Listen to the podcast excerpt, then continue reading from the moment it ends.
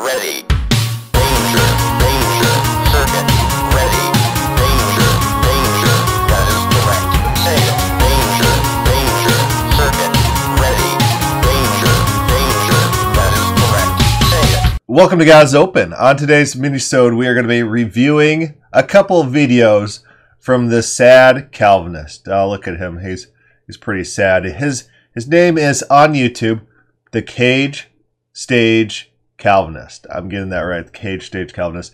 Maybe the sad bearded Calvinist. Uh, very very very sad guy. In all his videos, he's kind of sad. You kind of look at him. He he, uh, it's probably because he got four downvotes on this video and no upvotes. It probably made him very sad while he was filming.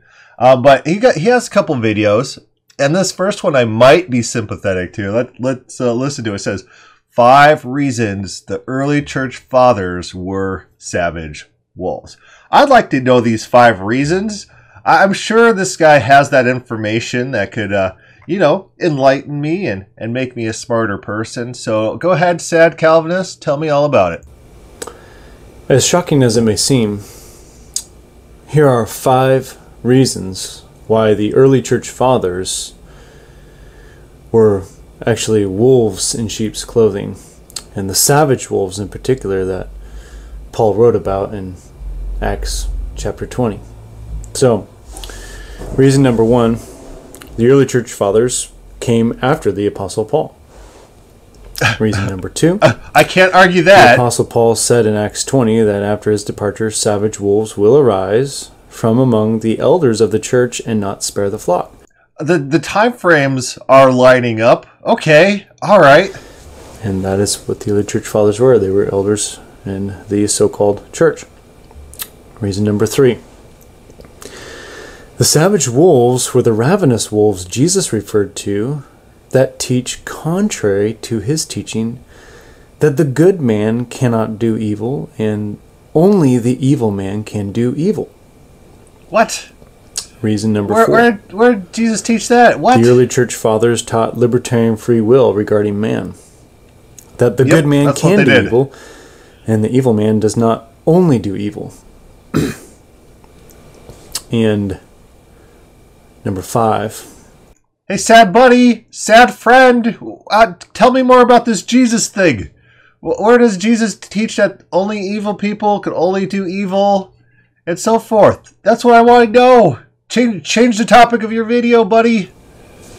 the last reason, and there are many more, but suffice it to say, Oh, there's actually some more. The early church fathers formulated the Trinity, the doctrine of the Trinity.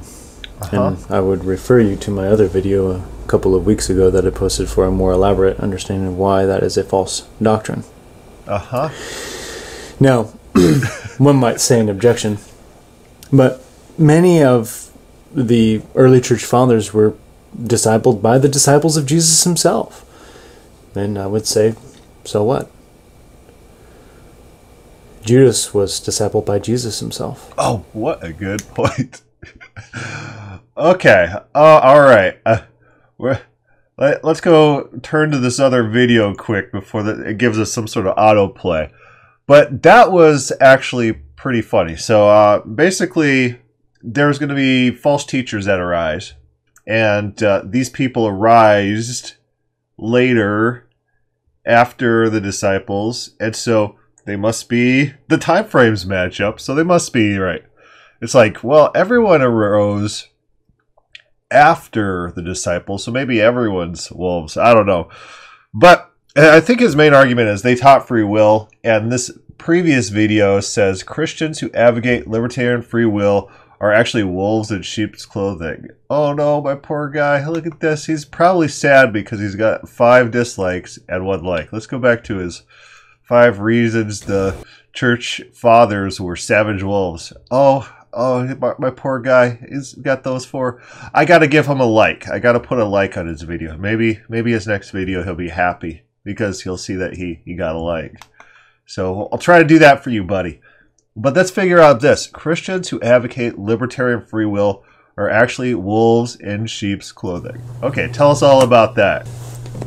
According to Jesus, in Matthew 7 15 to 18, and contrary to popular belief, Professing Christian libertarian free will advocates would be wolves in sheep's clothing. For Jesus says, Beware of the false prophets who come to you in sheep's clothing, but inwardly are wolves. You will know them by their fruits, which also encompasses the doctrine they speak. The good tree produces good fruit, but the bad tree produces bad fruit.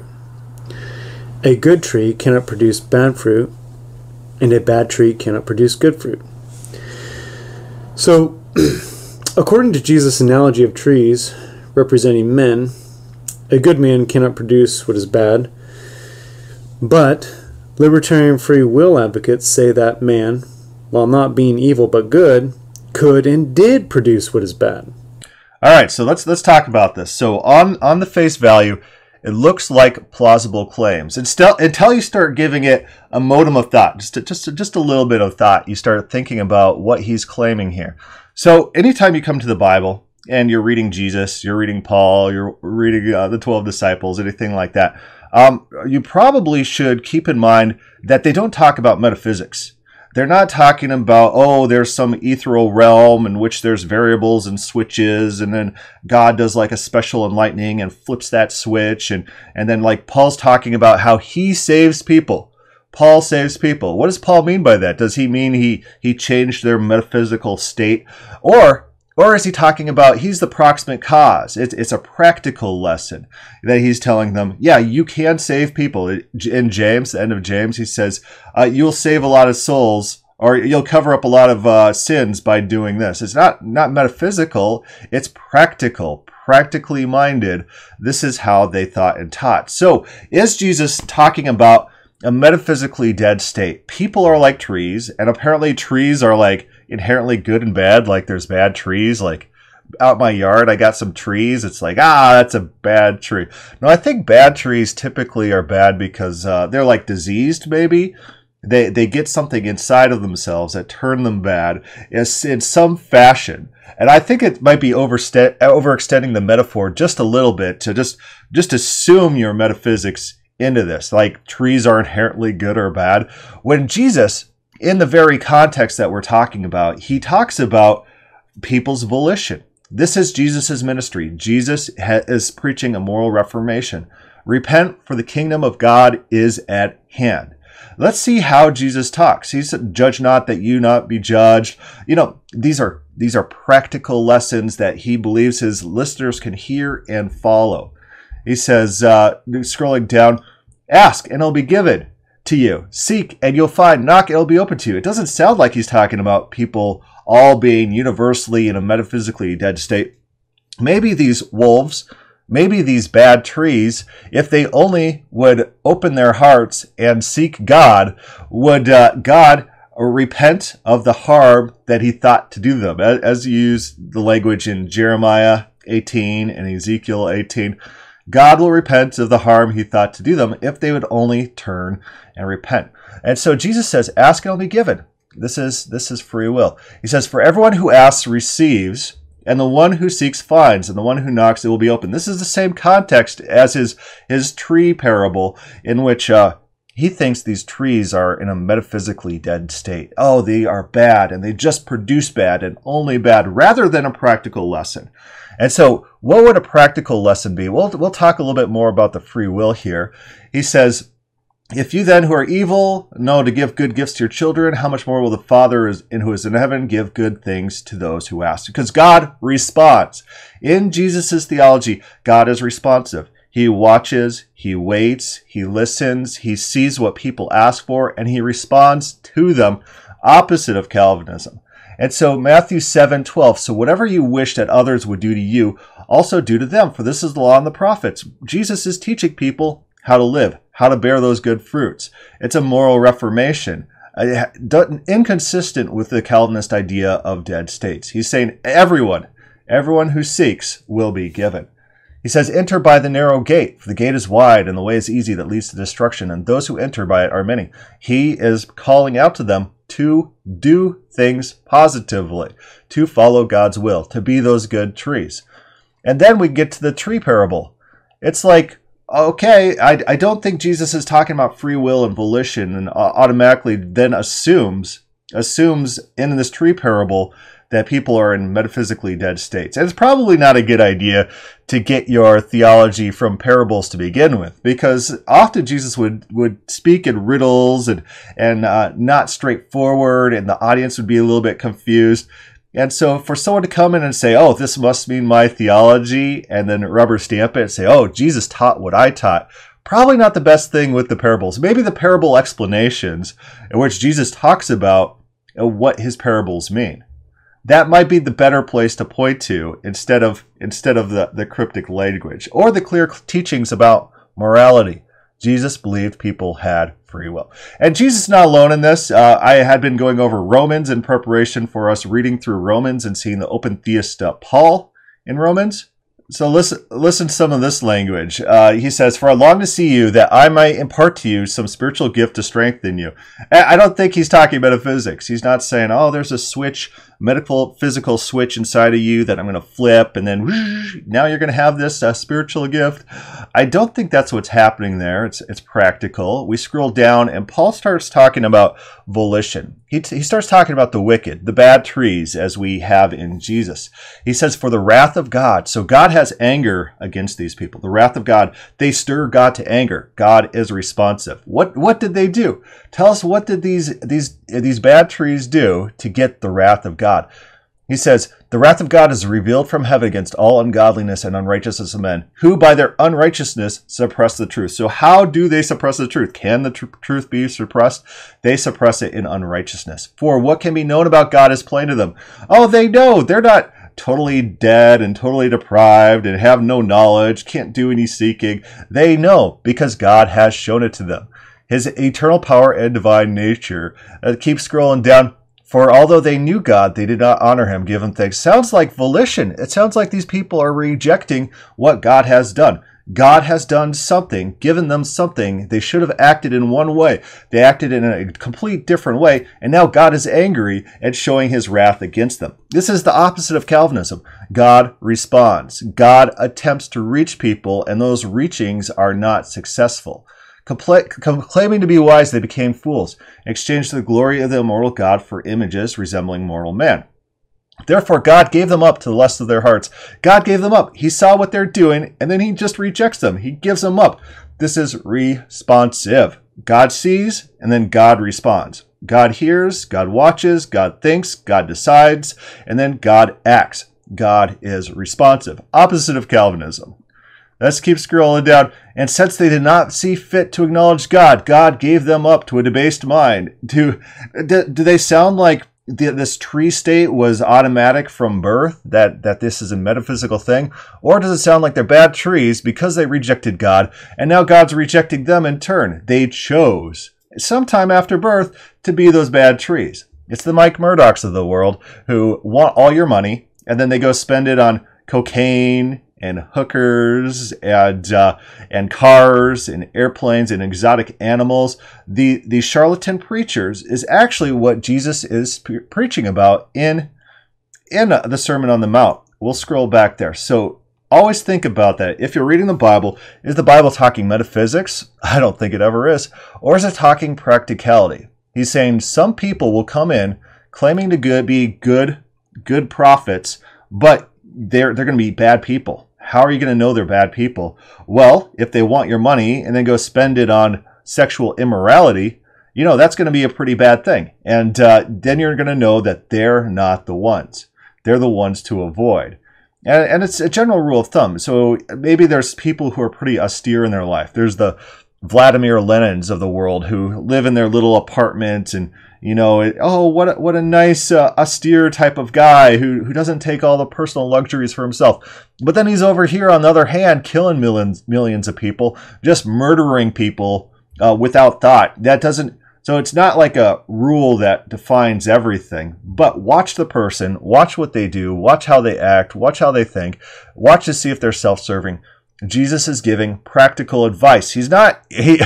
It's so funny. People think that in these sermons, uh, Jesus is up there teaching like metaphysical doctrine to people for some reason, rather than practical advice. They think he's like, like back uh, it was Samuel and Saul. Like Samuel's like, hold on, hold on, stop, pause for a minute. Let me tell you about God's unchanging nature, His immutability, His pure simplicity, and what He can't change in any modem or respect, and and somehow that has a bearing. No, that's. That's not what's going on. He's giving him practical things. God has made a decision, and God is not going to change his mind. That's practical. Uh, Jesus is giving people practical advice. If you see these people and this is how they act, avoid them because guess what? Guess what? Because you have free will, you might in fact turn and follow them. So stay away from those people because you have volition and uh, it's best for your long term outlook to follow God and not these false people who might convert you away, even though you could be a good tree. So stay away from these people. Don't give them money. Don't give them support. Practical advice. It's so funny that people think that Jesus is always teaching metaphysics. Oh, uh, God draws people to Jesus, and and uh, none none that come to Him will be lost. That's God's will. Yeah, it is God's will, but what is it? Is it a metaphysical thing? Is it a law written in stone somewhere in the ether, or or is it a tasking, which Jesus then states that he did fulfill later in the book of John? He says, uh, I didn't lose any of them, just like you willed, except for one. There was one, there, there was, in fact, Judas, who I did lose, so that is the exception. But generally, generally speaking, I fulfilled that tasking. It's a tasking, not metaphysics. So it's a huge mistake. And, you know, that, that's one trick that people do when they come to these verses. If you just read it, and as you're reading it, you're just incorporating your assumptions into it. And these are the assumptions that are up for d- debate. Uh, these these are the points of contention. If you just read it with your assumptions in mind without even alluding to the counter assumptions, you know, you start putting your audience in that frame of mind. I don't know if this guy actually has a real audience. He's got like five dislikes on this, and and uh, I don't know how many subscribers. So maybe people maybe people just watch him because they hate this guy, and it's just like their time to just self-reflect and cringe and hatred like oh what is this what is happening here uh, maybe they they feel better about themselves watching a sad guy reading reading the bible all lonely in his room alone that might be what's happening here but uh, so i don't know how convincing this guy is to his audience but that is one one speaking trick is to assume everything you're trying to prove in your explanation of your proof text and that way the audience is like oh yeah so you you prime the mind you prime the mind. And then then it has to be someone else coming over and, and trying to dismantle the assumptions you already built into the audience's mind. Uh, isaiah 40 through 48 they say oh see this is god's eternal declaration well number one it doesn't ever say that in the text Number two, the, all the time specific references in the text tell us when it is, and it's not an eternal declaration. It's a declaration to people for practical reasons. It's not talking doctrine. It's not talking like uh, like rules of metaphysics. It's talking practicality. You guys should believe God because God can do what God says God is going to do. It's it's practically minded. So uh, it's just it's just crazy to think that these people uh, they they probably haven't thought about it because they want they want to build a doctrinal system. And so they're reading the text in mind with trying to build doctrine rather than trying to evaluate what's happening in the actual context of the text. Jesus is outside. He's preaching to people who may or may, may not like him he's telling them how to live and what to do he's giving them practical advice that they could use down the line he's not giving them doctrine these, he's not saying you need to believe these specific things about the nature and character of God in order to be saved. He's doing a moral reformation. And part of his moral reformation is teaching them how to spot people that might try to subvert this moral revelation. That's what's going on. We got another, he's got another uh, two minutes here, so let's start playing him out. Where what is bad, speaking what is false, for example, came from within out of his being his being being not bad but good. so libertarian free will advocates essentially then would have one who is inwardly a sheep speaking false prophecy. Whereas Jesus said in alignment with his teaching on good and bad trees, speaking what is false comes from being inwardly a wolf. Therefore, libertarian free will advocates are wolves pretending to be sheep or Christians. They're not anything. followers of Christ. In, in his view, we're just robots. For the fruit of their doctrine, We're nothings. We're not even libertarian free people. will, is bad, espousing contrary to what Jesus said. Their doctrine is What is this guy reading from? espousing what is Uh, contrary. To the I'm going to doctrine relight Jesus it. It's in in a probably a huge mistake to listen to this and more. what's interesting is Rewind. So libertarian free will being and did produce what has been. So according to Jesus' analogy of trees representing men, a good man cannot produce what is bad. But libertarian free will Not advocates say metaphysics. that man, while not being evil but good, could and did produce what is bad. What is he reading? Uh, it must be his own What- notes. What is bad? He must have came up with this in his own head. example, came from within, out of his being. I'm gonna Google His it. being I'm gonna Google a phrase. Being not bad, and, and see. but good. being So libertarian free will advocates essentially then good. would have one who is inwardly a sheep speaking false prophecy. What he, he just Whereas those are his Jesus own notes. said in alignment That's with his own teaching thoughts. on good and bad trees, speaking what is false comes from being inwardly a wolf. Therefore, libertarian free will advocates okay, are we gotta skip wolves forward. pretending to be sheep. And what's interesting is He's got to drink the some water too. Calvinist who My says man friend, was not my evil sad guy. after he did evil is speaking falsely and therefore a wolf.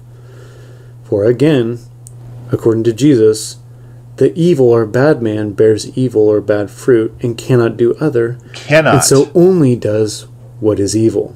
yeah, is, is that So, metaphysical or is that evil man practical? only does evil, the non-evil And is, is it a rule of thumb? You, you see rules of thumb all the time, with exceptions that do get violated. And so he, he's reading it with metaphysics in mind. I want a metaphysical syst- system. I got this uh, paragraph here that kind of fits what I want. Um, ignore the context. Ignore Jesus telling people how to live and what they need to do and, and how God responds to them based on their actions. Ignore all that. I got a little parable and the parable I could make fit my system.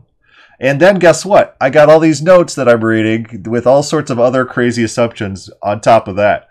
It's like, okay, Evil man does not do evil. I guess that's The one way to evil do the Bible. Only does evil. Therefore, Only. the non-evil man does not do evil. There's that famous picture of like Hitler like feeding like a, a deer, like a little fawn or something like that. And uh, I guess I guess there's nothing in Hitler's life that was ever good. No good whatsoever.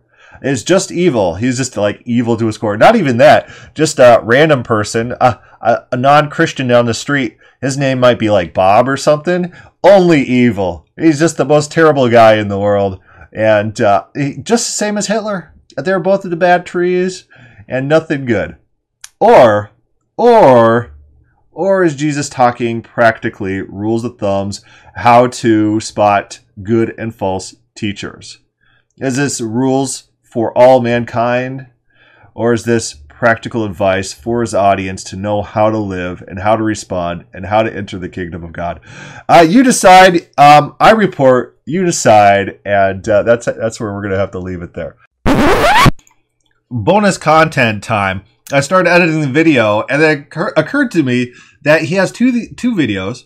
He, he goes over two different videos about how free will people are the wolves in sheep clothing. If only, if only in the context of his own quotes, it actually gave the way to figure out how these people are those wolves in sheep's clothing.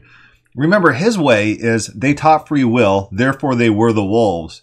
But remember, remember, Jesus said uh, they are the ones who bear the bad fruit. So they're the ones doing the evil thing. So um, I teach free will. What what what are the bad things I'm doing? What are the bad things? Laying flowers like the nicest guy I know. Uh, it's like what is he what is he doing that's bearing the bad fruit? What's that bad fruit? Huh? It's not doctrine. They're not talking doctrine. They're talking acts. They're talking being evil and and uh, sexually promiscuous, as as we see in Revelation. One of the churches there, they started practicing basically all sorts of evilness. And that was a pretty common Roman slander against the Christians as well, that the Christians would perform these sexual rites and And that was one of the reasons that uh, they they were trying to ban Christianity. But what are the early church fathers? How about them? Because our first video here is on the Christian fathers were these wolves. What were their bad fruit? What evil things did they do? These pious people who who uh, did nothing and were like uh, aesthetic monks who who just uh, died in the arena. What were their bad fruits? Tell us, sad Calvinist. Sad Calvinist, I need to know. But this this podcast went a lot longer than I expected, so I guess that's good. I don't know, but we, we will still have to do Romans. Read through Romans. Paul believes in libertarian free will. He believes in God's responsiveness, God's decision making, God's discursive thought. He believes that the future is not set and then uh, things can happen and things can change. And he appeals to people for practical response. Paul is an open theist. And just as we, we, we just we went over today, Paul, his notion of God is that God is a responsive God. God can become angry and inflamed because people reject God, because sometimes God reaches out to people, and God has reached out to a lot of people, and those people reject God. And the Calvinists, they go, oh no, yeah, God can't fail at anything ever, no matter what the Bible says. If the Bible says it explicitly, you ignore it. Uh, but our assumptions that we want to bring into the Bible, those are super biblical, even though it's never expressly stated in the Bible anywhere. I think Tyler Tyler Vela, he just he just made that claim that oh some sometimes things are super biblical that aren't expressly described in the Bible anywhere. Oh yeah, but what about what about all those times God's repenting? No, not those. Those throw those away. Throw those away. God responding, throw those away. God being angered because people reject him, throw those away.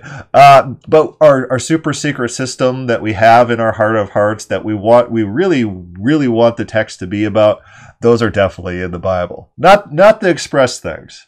All right. Any questions or comments? Put that down below. Uh, hit like or start a thread on the God is Open Facebook page. Thank you for watching.